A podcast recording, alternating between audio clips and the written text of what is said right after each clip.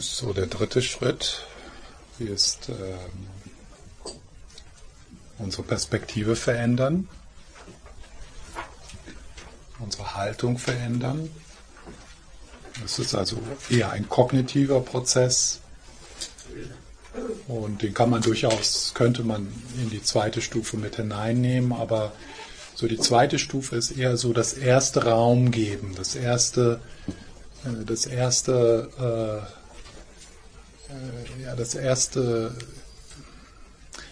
so die, die erste, die erste Stufe des äh, sich entwickeln. Äh, nee, was die, der, nicht sich entwickeln, sich, was ist der, das Gegenteil von verwickeln? Wenn man sich verwickelt, entwickelt. Ja, entwickelt. Entstrickt, ja, also man verstrickt sich und jetzt in der zweiten Stufe entstrickt man sich.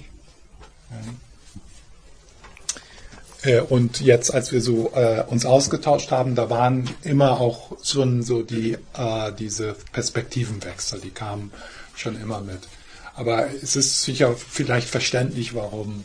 Äh, also das habe ich von äh, Tilman Bogart, äh, dieses Modell mit den fünf Str Schritten, dem deutschsprachigen Dharma-Lehrer.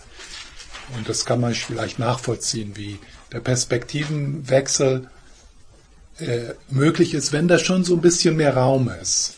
Also wenn man vollkommen verwickelt, verstrickt ist, ist es vielleicht schwierig, diesen Schritt zu tun, so etwas auszutreten und auf die ganze Sache mit einer anderen Perspektive zu schauen. Und das ist dann bei den verschiedenen äh, belastenden Emotionen verschieden.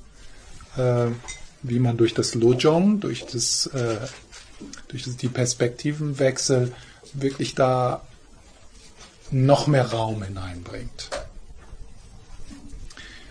Äh, und jetzt bei der Angst ähm, wäre so eine Richtung, dass mal, äh, äh, dass man, äh, dass ihr erkennt, dass Angst eine begleitende, belastende Emotion äh, des Wachsens ist, der, des Authentischwerdens. Sich, sich trauen, rauszugehen, sich, trau, sich zu trauen, mitzuteilen, die Novelle zu Ende zu bringen einen neuen Schritt wagen, aus der gewohnten Umgebung hinausgehen, etwas, äh, etwas sagen, etwas teilen, was, äh, was Angst macht, sich verletzlich zeigen. All die, also jedes, jedes Wachstum, jedes Lernen, äh, jeder Schritt äh, in die Authentizität geht einher mit Angst. Das heißt also, äh, im Grunde genommen kann Angst so als, als Freund gesehen werden. Ah, ich, ich bewege mich in die richtige Richtung.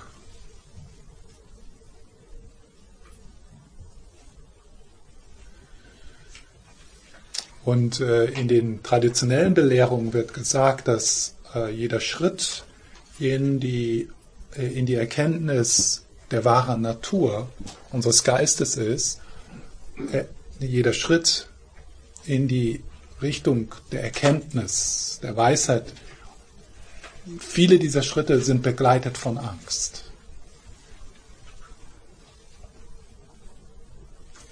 Weil das Erwachen ist ja irgendwo ein Sterben dessen, was wir glauben, was wir sind. Ein Loslassen dessen, was wir glauben, was wir sind. Und, und dieser, dieses Loslassen das uns aufgezwungen wird im Todesprozess und dass wir sozusagen in der Meditation freiwillig äh, tun, äh, auch als Vorbereitung auf das Sterben, äh, ist mit Angst begleitet.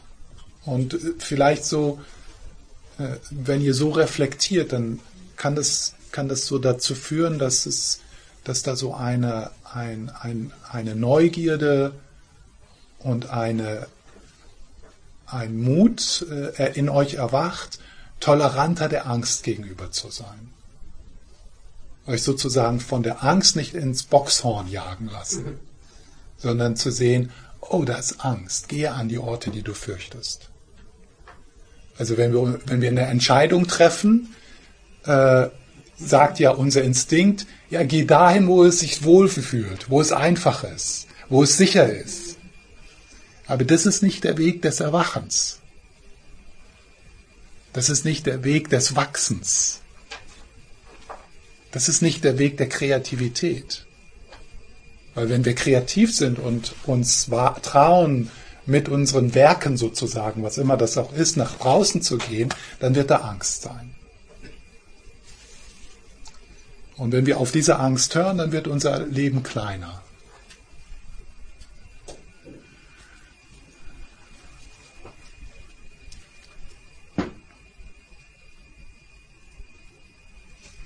Gehe an die Orte, die du fürchtest. Ja. Dann ist aber eine gewisse Gefahr, dass man sich auch in die Angst, dass, das, dass die Angst nicht der Weg ist, an die Orte, die, die man nicht kennt, zu gehen, sondern dass man sich verstrickt und in ja. einem Kreis. Deswegen die provisorischen. Hilfsmittel. Also natürlich, das, äh, äh, das ist immer so alles komplexer, als es sich erstmal anhört. Gehe an die Orte, die du fürchtest. Ja, das ist dann, äh, ja, äh, also natürlich, wir sprechen hier nicht äh, davon, sich zu verwickeln und überwältigt zu sein und, äh, sondern, ähm, sondern, ähm, ja, die Kapazität, die Ich-Stärke vergrößern. Und die Ich-Stärke hier heißt, nicht ein festes, solides Ich äh, zu stärken, sondern die Ich-Stärke heißt, äh, deine Kapazität äh, zu vergrößern, mit belastenden Emotionen zu sein, ohne sich zu verwickeln. Also im Grunde genommen näher dran zu sein, aber ohne sich zu verwickeln. Intimer mit den Gefühlen zu sein und gleichzeitig sich weniger zu verwickeln. Und das ist etwas, was wir in Meditation lernen und erforschen, diese Kapazität. Also äh, äh, dieses äh, und dieser Weg ist also ein Weg des Mehrfühlens, weil man es sich leisten kann, mehr zu fühlen, weil man sich nicht mehr verwickelt. Also es ist nicht so, dass es flacher wird, sondern es wird auf der sagen wir mal, auf der herausfordernden und auf der positiven, positiven Seite lebendiger und kraftvoller, weil wir uns das erlauben können. Oder weil wir uns trauen. Und das ist etwas, das ist etwas ganz Feines, ja. Ähm, so in, in Meditation äh, so das zu erforschen, wie man näher an ein Gefühl hinein, ein, ein, näher an ein Gefühl sein kann, das tiefe Spüren und gleichzeitig sich weniger verwickeln.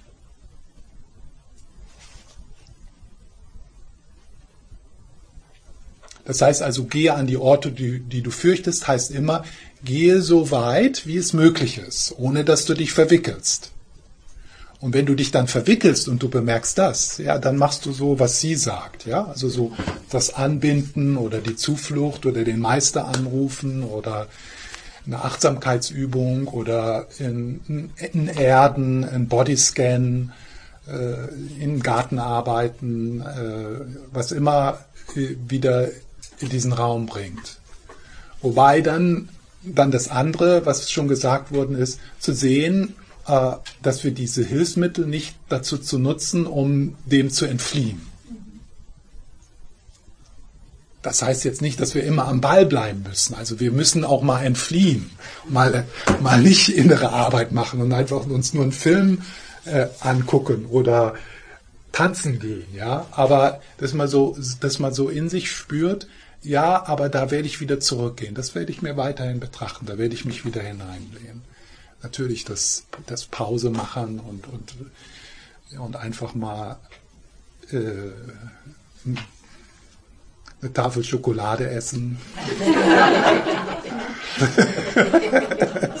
oder eine Flasche Wein trinken oder was weiß ich. Aber, aber das so, das dann auch so bewusst zu sehen. Ah, das ist jetzt so mal eine, Pause. So. Das hilft nichts.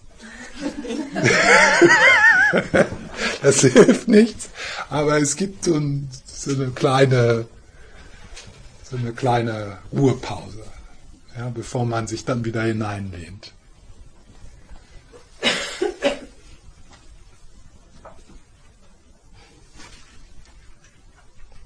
So die, das Perspektivenwechsel so Reframing. Ähm, das ist ja nur möglich, weil die Dinge von sich aus keine Bedeutung haben. Also schon auf der, auf der dritten Stufe beginnt man sich dann in diese vierte Stufe hineinzulegen, äh, zu lehnen in die, äh, in das äh, Betrachten der wahren Natur. Wir können andere Perspektive annehmen, zum Beispiel für die Angst, äh, was vorher vielleicht sowas war, was man auf jeden Fall äh, loshaben will und was nur schlecht ist und was nur ein Hindernis ist und da ist nichts, äh, da ist nichts Gutes an der Angst. Ja, und wir können die Perspektive verändern, also die Angst anders sehen, weil die Angst aus sich heraus keine Bedeutung hat und im Grunde nicht existiert.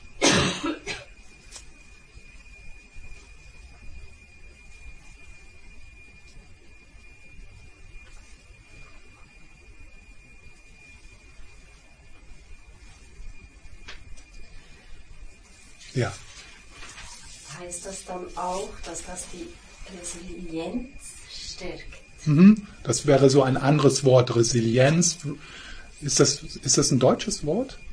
Resilienz? Ja? Okay. Ja. Ich kenne das aus dem Englischen. Ja? Äh, also das wäre so ein anderes Wort für eine Ich-Stärke. Ja? Das, das, Ich-Stärke jetzt nicht wieder im Sinne, äh, also wenn die westliche Psychologie über Ich-Stärke spricht, die meinen ja nicht, dass es da ein festes, solides Ich gibt, sondern das ist, ist ja ein Prozess mit vielen Eigenschaften, ein offener Prozess. Ja, aber die Ich-Stärke ist diese Fähigkeit, äh, im Gleichgewicht zu bleiben, sich nicht umhauen zu lassen.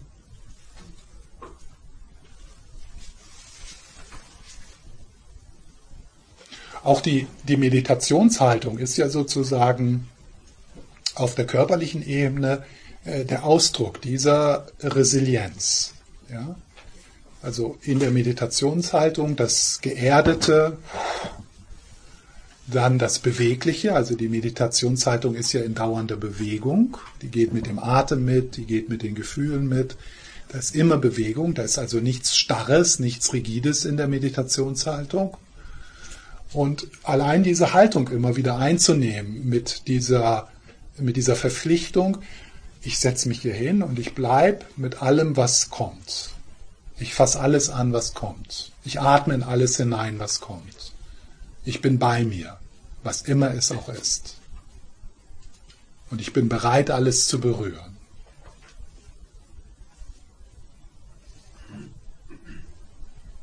Also äh, jeden Tag nur die Meditationshaltung einzunehmen und da so hineinzuspüren äh, das kann diese Resilienz äh, den emotionalen Belastungen gegenüber schon vergrößern. Das ist so wie ein Verankern. Und wenn man dann während des Tages auch im Büro dann so diese Haltung nur so ein bisschen andeutet. Also wenn man viel so in der Meditationshaltung gesessen hat und Retreat gemacht hat, dann ist das, kann man so diese, äh, diesen Raum verankern und auch leicht wieder Zugang finden.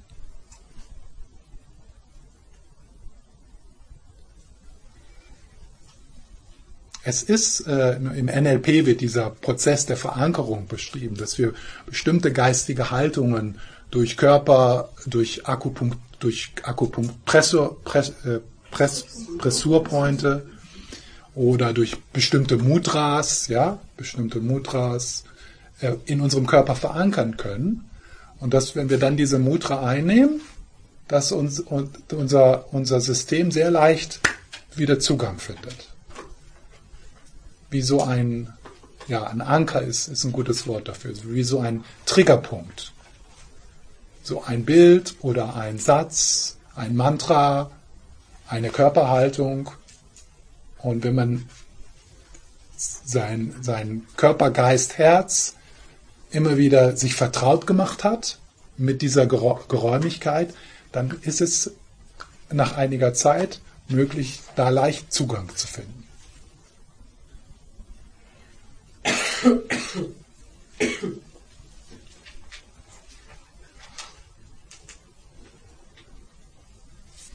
Diejenigen, die äh, eine Guru-Yoga-Praxis haben, die kennen das vielleicht. Wenn man jetzt so, wenn man Jahre oder vielleicht Jahrzehnte immer wieder mit den Qualitäten, äh, äh, also mit einer verkörperten, mit den verkörperten Qualitäten, zum Beispiel mit durch den Dalai Lama, äh, immer wieder in Kontakt in der eigenen Meditationspraxis, dann ist das irgendwann mal so, dass wenn man dann nur, ah, Dalai Lama,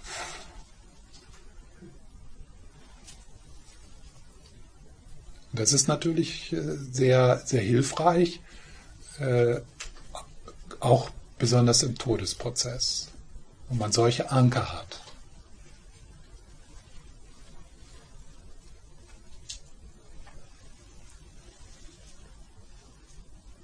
Und alle diese, äh, diese Bilder und Symbole, die, äh, die deswegen stehen da die Fotos von den Meistern und, und die verschiedenen Buddha-Figuren, die, die vielen Buddha-Aspekte. Das sind alles sozusagen so, so Anker, die, wenn man das vorher eingeübt hat, die ein recht schnell dann, die, die recht schnell als Hilfsmittel äh, genutzt werden können.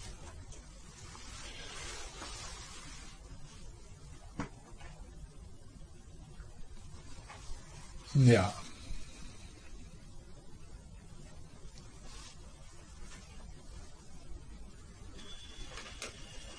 Äh, äh, es gibt ja diese Lojong-Slogans, äh, das sind also alles Perspektivenwechsel. Also mit Wut, ja, zum Beispiel, da hat auch jemand so das Beispiel gesagt, wie man dann auf die Situation anders schauen kann.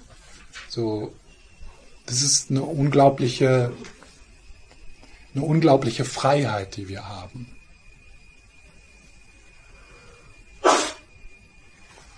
Und da dann auch so zu bemerken, wie, ähm, wie etwas in uns oft verhaftet bleiben will, in unserer Perspektive, weil wir Recht haben.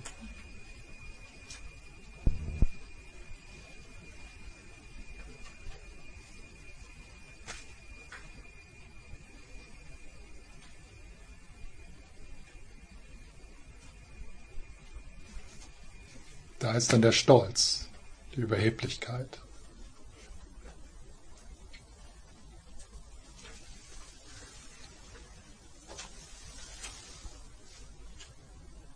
Und es ist verrückt zu sehen, dass ähm, auch innerhalb der buddhistischen Tradition da so viel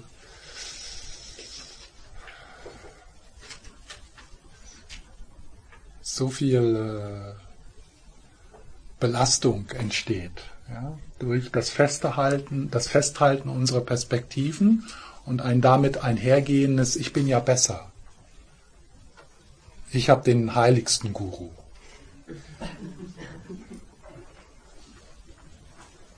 Ich habe den schnellsten Weg gefunden. Ich bin, wir sind die Vertreter der reinen Lehre.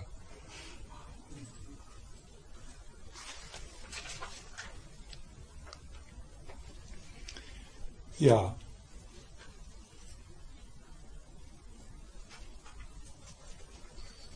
Da, da können wir dann, wenn wir, wenn, es, wenn wir noch dazu kommen, über die anderen belastenden Emotionen zu sprechen, kann man das, kann man dann so schauen, wie auf spezielle belastende Emotionen, was für heilsame Sichtweisen man dort einnehmen kann, die die Situation noch mehr entspannen für uns, noch mehr Freiheit hineinbringen. Ja, und dann, wenn, wenn wir also diesen Raum dann geschaffen haben, dann kommen wir zum vierten Schritt und das ist das Erkennen der wahren Natur. die Weisheit. Also die Vipassana, Vipassana. Einsicht, die Einsichtsmeditation. So die, die erste, der erste Aspekt dieser Einsichtsmeditation könnte man noch äh, in die provisorische Hilfsmittel hinein äh, tun und das ist die Einsicht in die Unbeständigkeit, in das Energetische, in das Fließende. Ja. Das würde zum Eins. Zu? Das würde zum Eins gehören, zum Ersten. Zum Innehalten. Äh, nee, ich würde das eher in die, äh, entweder in, die, in, die, in, diesen, in diesen Punkt mit hineinnehmen oder in das äh, provisorische Hilfsmittel. Also in den zweiten und dritten Punkt. Auch das geht vorbei. Also auch das geht vorbei. Das wäre dann ja eher so ein Perspektivenwechsel. Ja, also was Konzeptuelles. Man schaut darauf anders. Also vorher ist da so der, die Geschichte, das bleibt für immer. Ich bin halt so. Ich bin depressiv und ängstlich und niemand liebt mich und das ist so und das bleibt doch so. Das war immer so und das wird auch morgen so sein. So ganz, ganz, äh, ganz intensiv, wie wir uns äh, mit einer belastenden Emotion identifizieren können und wie sich das so anfühlt, als ob das was Starres ist, was Festes, was bleibt. Und wenn wir dann in der Einsichtsmeditation äh, tiefer schauen, in die wahre Natur, was ist das eigentlich, was ist da, äh, dann beginnen wir als erste Einsicht, ja, Anicca, Anika, die, äh, die Unbeständigkeit, die Vergänglichkeit. Und da ist, ist die momentane Vergänglichkeit, Moment bei Moment, dass sich das im Schauen schon verändert, dass das in dauernder Bewegung ist dass man da nichts Konkretes, nichts Festes findet in der eigenen Erfahrung, also durch das eigene Schauen. Natürlich äh, das mentale, das, die mentale Benennung, die kann, die kann eine Zeit lang da bleiben, ja. Also Mist, Mist, Mist, Mist, Mist, ja. ähm, also das ist, äh, das ist sozusagen permanent, ja. Aber das, was man da benennt, wenn man mal äh, das Wort Mist, dass das so stabil macht und so etwas macht, durchschaut und, und da guckt, was ist eigentlich das, was ich da Mist nenne? Ja? Was man dann im ersten Schritt findet, ist, dass sich das verändert, dass da Energie ist, dass da Bewegung ist, dass da nichts Solides, nichts Festes ist. Und das ist ja, das ist äh, das ist für alles, für alle Phänomene ist das so. Also wenn wir jetzt, äh, wenn wir, also das ist ja, das ist, scheint ja, es ist ja zumindest stabiler als so ein Gedanke, ja, oder ein Gefühl, ja, es ist irgendwie realer, es ist stabiler, aber wenn wir, wenn wir schauen, also wenn wir jetzt Vipassana-Meditation machen, ja, und das schauen und schauen und näher und, ja, und wir schauen, wir schauen da ganz nah rein, ja. Was finden wir dann? Auf der ersten Ebene etwas, was sich verändert, was in dauernder Bewegung ist. Ja, mehr nichts als etwas. Also selbst wenn wir jetzt so ein, wenn wir unser, wenn wir, wenn wir irgendwie mit den Atommodellen erstmal arbeiten. Aber wenn wir dann noch tiefer schauen, dann kommen wir in den vierten Schritt, die wahre Natur. Also die, die Einsicht in die Vergänglichkeit, in die Unbeständigkeit ist so ein, ein erster, ein, ein, ein erster, ein erster Schritt. Ja? Ähm, gibt ja das Wort Urangst. Mhm. Äh, vielleicht ist die dem Tod, ich weiß es nicht, aber ich finde es trotzdem, dass, das, dass die Angst äh, sehr ähm, äh, wie das zumindest so, im Moment so, äh, sehr präsent ist. Und äh, was sagst du zu dem Wort Urangst? Ich meine, du hast vorhin das äh, Beispiel erwähnt Dalai Lama, was ich dann so gedacht habe, ja, vielleicht ist es einfach ein menschliches Phänomen. Wir leben damit, es geht. Mhm. Ja, äh, es geht eigentlich um diese, was du jetzt vorhin gesagt hast. Mhm. Ist das eine, eine Grundbasis eigentlich jedes Menschen? Mhm. Und wenn ja, kann, man, kann ich es nehmen, wie ich es will. Es ist trotzdem da. Würde ich jetzt mal vereinfacht sagen. Ja, das, das, das ist ja, äh, das ist, was der, was der Buddhismus sagt, dass also, da- dass es da so eine Urangst gibt, eine Grundangst. Und diese Grundangst, die entsteht durch die Identifikation mit dem Ich-Gedanken. Und da, was ich, was wir da mit, als sie das aufgebracht hat, wo wir denn, wo ich dann so gesagt habe, äh, ob es, ob es da in näherer Zukunft eine vollkommene Auflösung geben wird, das bezweifle ich. Ich hoffe heimlich,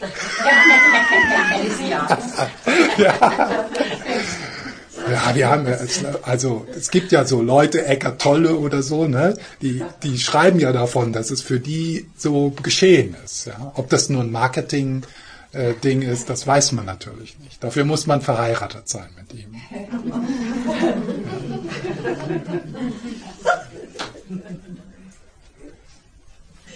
Ich kann hier auch sitzen und schöne Geschichten erzählen und so tun, als ob ich angstfrei bin. Und, und innen drin ist Terror. Äh, Aber wie gesagt, es macht schon Sinn, wenn man, äh, wenn man also erkennt, wenn man die zweite edle Wahrheit erkennt, versteht, dass es eine Ursache gibt für diese Urangst. Und diese Ursache ist die Identifikation mit dem Ich-Gedanken. Und die dadurch, und die dadurch, dass die dadurch entstehende Verwirrung, dass es da etwas gibt, was man verteidigen müsste. Dass es da etwas gibt, was bedroht ist. So, wenn sich das auflöst, wenn man durch das Schauen sieht, da ist gar nichts, was bedroht ist. Da ist gar nichts, was man verteidigen muss. Dann gibt es auch keinen Grund mehr für die Angst. Die ist dann weg.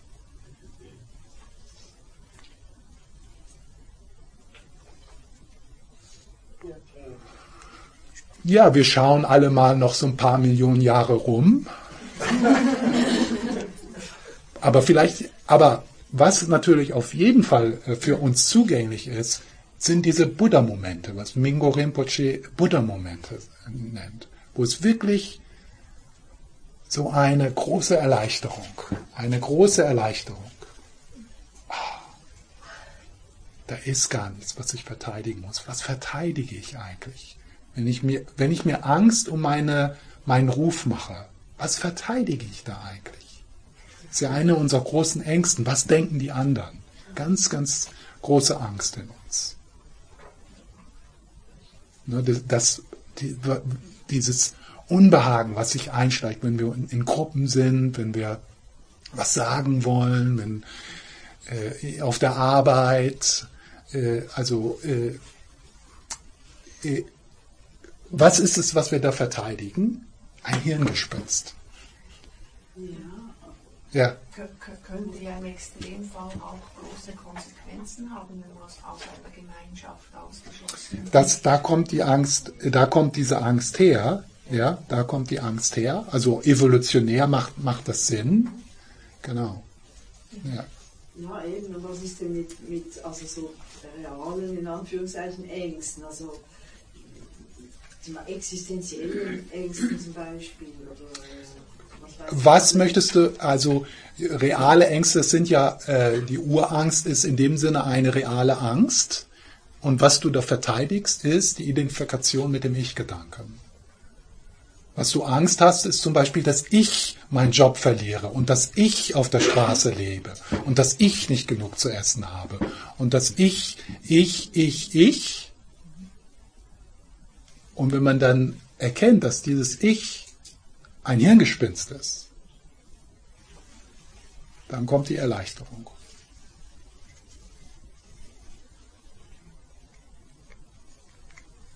Äh, Wenn sich da in dir jetzt Widerstand äh, äh, zu dem, was ich gerade gesagt habe, äh, regt, klar, das ist das Ich.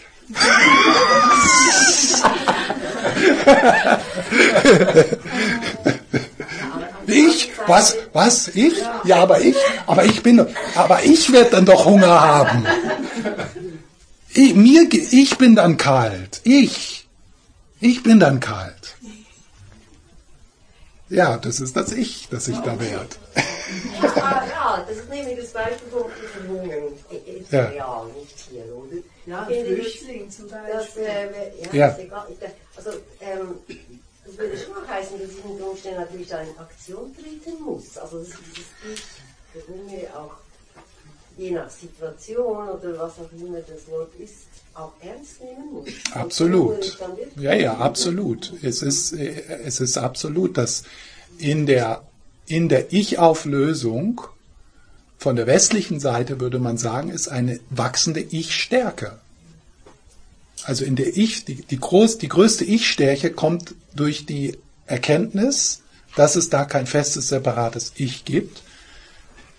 Und mit dieser Ich-Stärke kommt dann eine große Fürsorge, eine, groß, eine größere Großzügigkeit, eine größere Kreativität, äh, weil die Qualitäten und die Weisheit ja verdeckt sind, verschleiert sind durch die em emotionale Belastung, die durch äh, die Identifikation mit dem Ich-Gedanken einhergeht. Also es ist, je, je mehr, äh, je mehr Ich-Auflösung oder Ich-Auflösung, es wird ja nichts aufgelöst, es- es wird erkannt, dass da gar nichts ist. Je mehr das geschieht, desto mehr äh, äh, Großzügigkeit, desto mehr Intelligenz, desto mehr Kreativität. Ja. Ähm, Ich, ich habe die Frage, äh, müssen wir uns nicht eine gewisse, ähm, ja, ich sage jetzt Ego-Struktur beibehalten, damit wir überhaupt Absolut. Absolut. Es ist nur so, dass diese, diese Ego-Struktur, das kann man Ego- Prozess oder Struktur nennen oder System, offenes System, da ist niemand der, da, der die hat.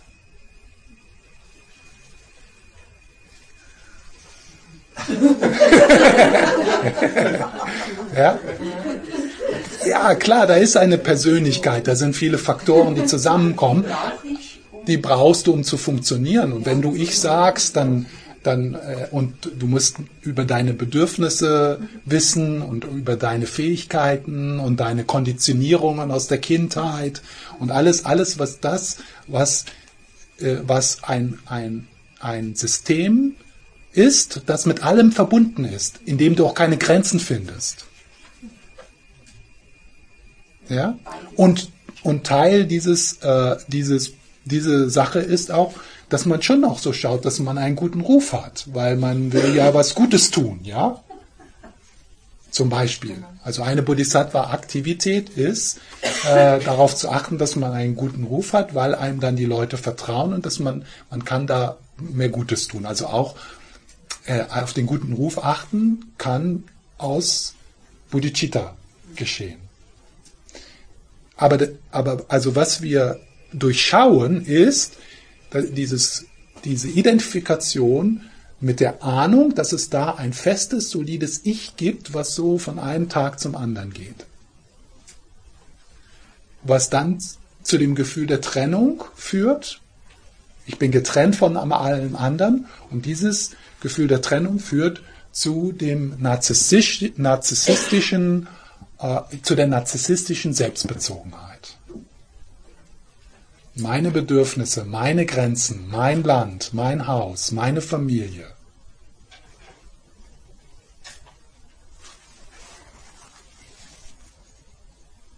Also ich und mein, das sind die, das sind die beiden Dinge, die dann diese ich und das andere, das sind diese beiden Dinge, die, die, die diese Anspannung erzeugen, das Unbehagen, die Belastung, die Verteidigungshaltung, die Selbstbezogenheit. Und in, in, der, in der vierten, äh, auf der vierten, äh, auf der vierten Stufe äh, schauen wir so in drei Richtungen und, und äh, wir schauen äh, direkt, also es ist kein, keine Philosophie oder äh, Philosophie kann uns helfen, also äh, auch westliche Philosophie, aber im, in der Meditation ist das ein direktes Betrachten. Ja? Und wir, scha wir schauen da in drei Richtungen. In die Emotion selber, jetzt zum Beispiel in Angst, ja, in die Emotion selber. Was ist da? Also, was ist da? Was findest du da? Was findest du da? Im, Labat im Laboratorium der Meditation. Was findest du da? Als Wissenschaftler. Schauen, schauen. Was findest du da? Dann geht das Wort Angst geht dann weg. Okay, was? Schau, schau, was ist da? Ja? Dann geht das Wort Unbehagen weg, weil das sind ja Benennungen. Und wir schauen, wir wollen ja, wir wollen schauen, was ist die Substanz der Angst? Was ist da draußen? Unabhängig von den Benennungen, die wir auf die Dinge legen, was ist da? Und dann schauen wir. Und was finden wir da?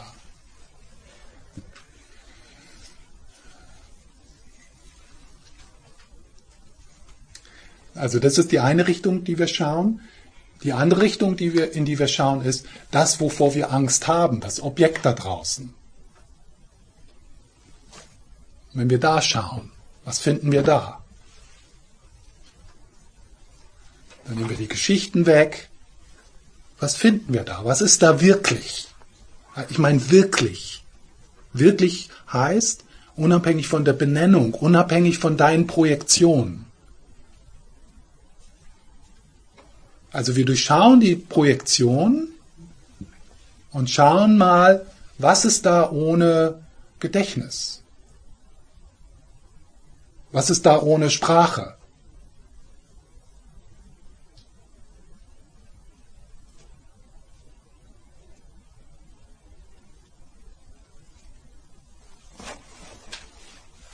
Und das ist also das Zweite. Und das Dritte ist dann, wir schauen auf das, was Angst hat.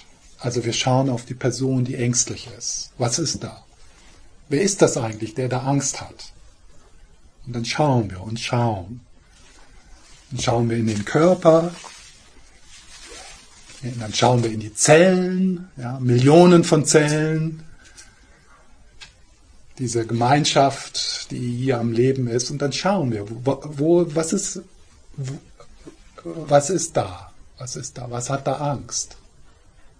Was ist das Ich, das da Angst hat, was du verteidigst?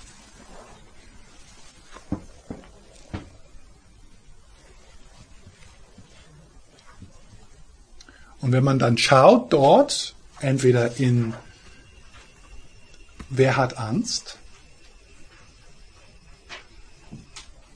Ja? Was ist Angst? Und wovor habe ich Angst? Also wenn man da schaut, was sieht man dann? Was findet man da? Und das macht man dann immer wieder.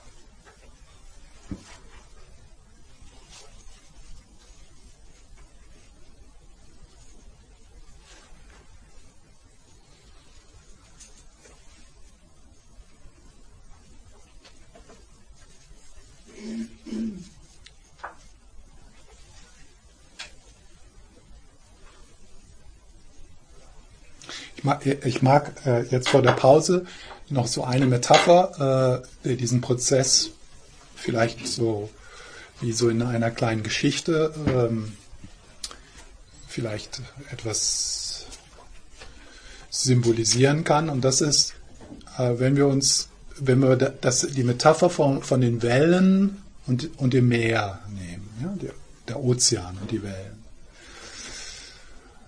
Also wenn wir mal so, wenn wir uns mal so vorstellen, dass dieser Moment ist so wie eine, ein, ein Ozean und da erheben sich die Wellen. Und hier erhebt sich eine Welle und da erhebt sich eine Welle und da erhebt sich eine Welle.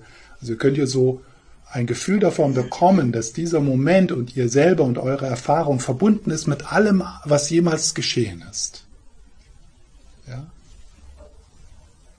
Also ihr seid so wie eine Welle, die sich aus dem, aus dem Eins, aus dem abhängigen Entstehen in diesem Moment so erhebt. Und ihr seid mit allem anderen verbunden. Dieser Moment ist so, wie er ist, weil er eingebettet ist in alles. In die Evolution, in die, in bis zurück zum Big Bang. Ja? Also diese Welle, die erhebt sich hier so, da hier erhebt sich einer. Ich kann das jetzt ja mal so am besten aus meiner Sicht äh, beschreiben. Also die erhebt sich so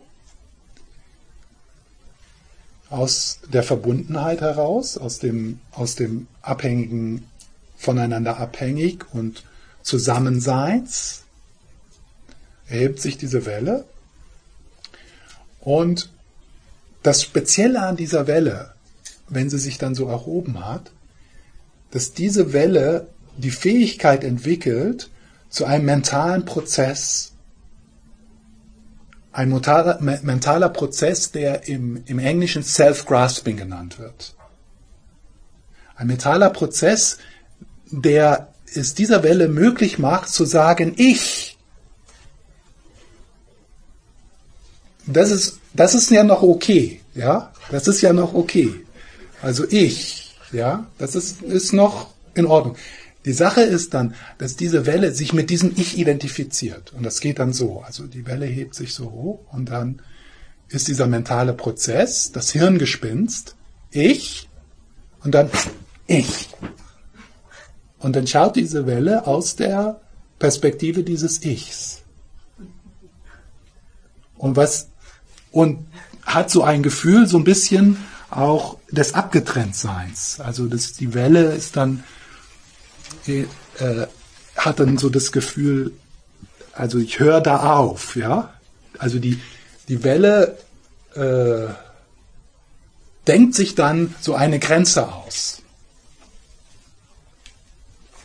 Ich habe mir, ich, ich im Moment denke mir diese Grenze aus, ja.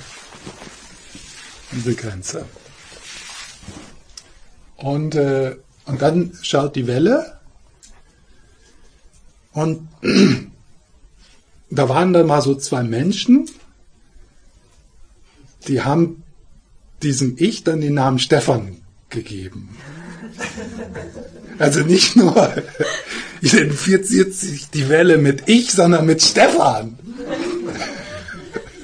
Und, und, und da, dadurch, dass das dann in diesem Papier steht und die anderen auch die Welle so nennen, ist es für die Welle ganz klar. Es ist nicht ich, sondern Stefan. Was dann passiert ist, aus dieser Perspektive heraus, da sind zu viele andere. Ja? Und dann beginnt das Vergleichen, dann beginnt, dann beginnt die Angst, da beginnt die, äh, die Identifikation mit den, mit den, mit den, äh, bin ich auch schaumig genug? Die anderen, die, die anderen haben so eine, ein, eine Schaumkrone oben. Und ich habe keine. Ich, irgendwas ist falsch mit mir. Und aus dieser, aus diesem, äh, aus dieser, aus diesem mentalen Prozess, die, Identif die Identifikation mit dem Ich-Gedanken, äh, da, das ist die Ursache aller belastenden Emotionen aller Vergleiche, aller Ängste, aller Selbstbezogenheit, des Stolzes, ich. Ja? Weil, die, weil die Welle sich sicher fühlen möchte. Die bläht sich auf. Die identifiziert sich sogar noch, more, noch mehr. Ich. Oder ich. ja, das ist ja beides. Aber, eine Art von Stolz. Ähm, und dann, was dann passiert, ist, also die Welle erhebt sich, ich, ich, und dann, oh oh, oh oh, ich, ich, ja,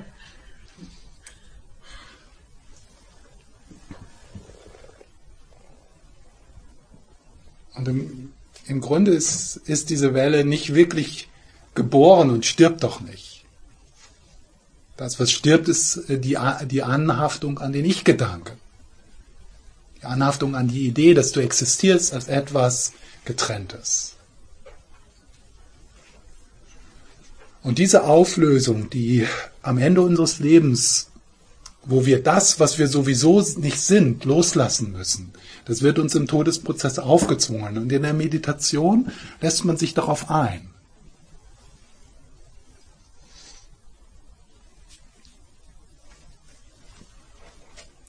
was ganz wichtig ist, ist in diesem Prozess des, äh, des Durchschauens, dass äh, wenn du durchschaust, was du nicht bist, dass du gleichzeitig dann erkennst oder erfährst, was du wirklich bist. Also das Durchschauen dessen, was du nicht bist, ist nicht ein Erlebnis des, der Annihilation oder des Nichts.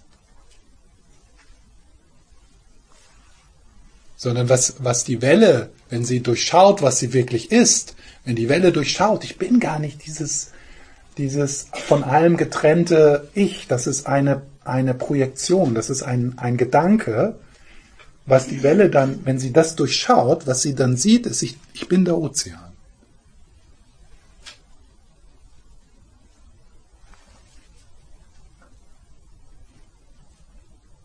Was auch schön ist in, in diesem Wellen, äh, in dieser Wellenmetapher ist, dass sie schon anerkennt, dass wir individuell sind. Ja? Also wir sind nicht voneinander getrennt, aber wir sind auch nicht das Gleiche.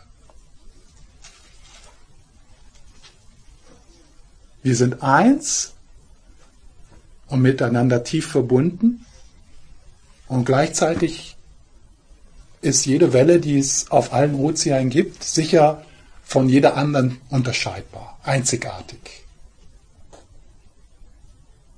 So wie wir einzigartig sind. Also es ist eine schöne Metapher, das so zusammenzubringen. Äh, dass wir eins sind, aber gleichzeitig auch Individualität haben. dass wir unsere Grenzen nicht finden können, wenn wir schauen. Wir können nicht, nicht, nicht finden, wo sind wir voneinander getrennt. Und gleichzeitig können wir äh, wertschätzen und uns wundern und staunen, wie viele verschiedene einzigartige Wellen es gibt, die alle eins sind, aber nicht das Gleiche.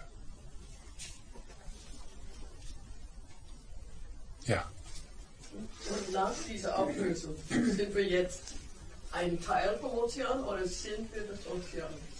Also ist noch was mhm. Spezifisches, Eigenartiges oder ist es aufgelöst? Mhm. Gute Frage. es kann vielleicht ja. möglich sein, dass das auch Prozesse sind, oder? Das ja, äh, ja. Äh, jedes Mal vielleicht ein bisschen weniger naja, da gibt es alle möglichen Geschichten. hm, ja, ja. Also, und das ist auch in der tibetischen Tradition, wird das immer noch debattiert.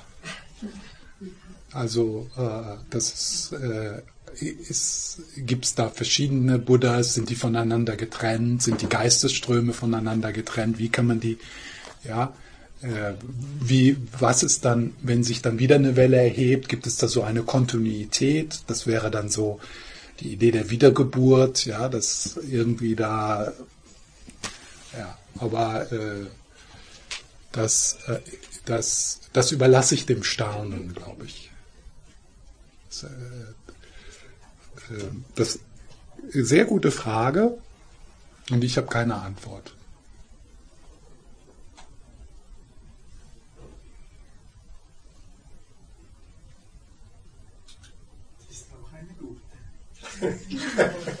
es ist gut, die Frage zu stellen und zu schauen und dann aber auch im, sich zu erlauben, weiterhin im Staunen zu bleiben, im Schauen, ohne jetzt so eine feste Position dort zu finden und dann sozusagen fundamentalistisch aus Sicherheitsbedürfnis natürlich.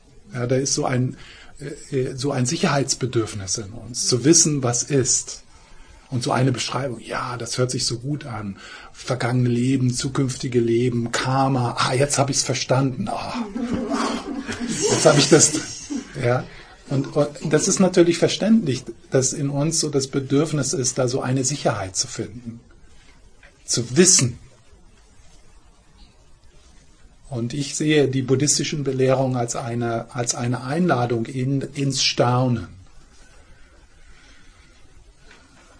ins, als offene Fragen, als Einladung zu schauen, nicht zu finden.